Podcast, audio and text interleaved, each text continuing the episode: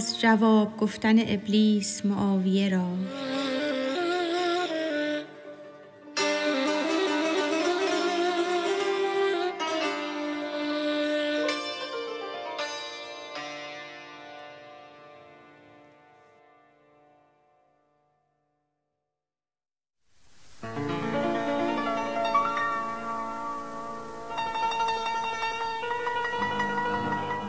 گفت ابلیسش گشای این عقد را.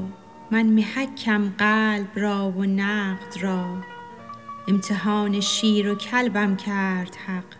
امتحان نقد و قلبم کرد حق. قلب را من کی سیه رو کردم؟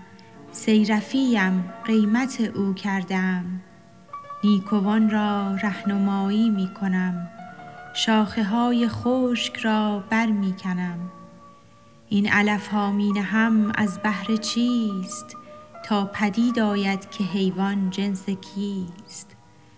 گرگ از آهو چو زاید کودکی هست در گرگیش آهویی شکی.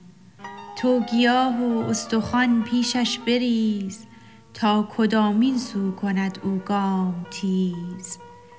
گر به سوی استخوان آید سگ است. ور گیا خواهد یقین آهورگ است. قهر و لطفی جفت شد با همدگر زاد از این هر دو جهانی خیر و شر. تو گیاه و استخوان را عرضه کن قوت نفس و قوت جان را عرضه کن. گر غذای نفس جوید ابتر است ور غذای روح خواهد سرور است. گر کند او خدمت تن هست خر ور رود در بحر جان یابد گهر. گرچه این دو مختلف خیر و شرند لیک این هر دو به یک کار اندرند. انبیا طاعات عرضه می کنند دشمنان شهوات عرضه می کنند. نیک را چون بد کنم یزدان نیم. داعیم من خالق ایشان نیم. خوب را من زشت سازم رب نه ام زشت را و خوب را آیینه ام سوخت هندو آینه از درد را کاین سیه رو می نماید مرد را. گفت آیینه گناه از من نبود جرم او را نه که روی من زدود. او مرا غماز کرد و راست گو تا بگویم زشت کو و خوب کو. من گواهم بر گوا زندان کجاست اهل زندان نیستم ایزد گواست. هر کجا بینم نهال میوه دار تربیت ها می کنم من دایه وار هر کجا بینم درخت تلخ و خشک می برم من تا رهد از پشک مشک.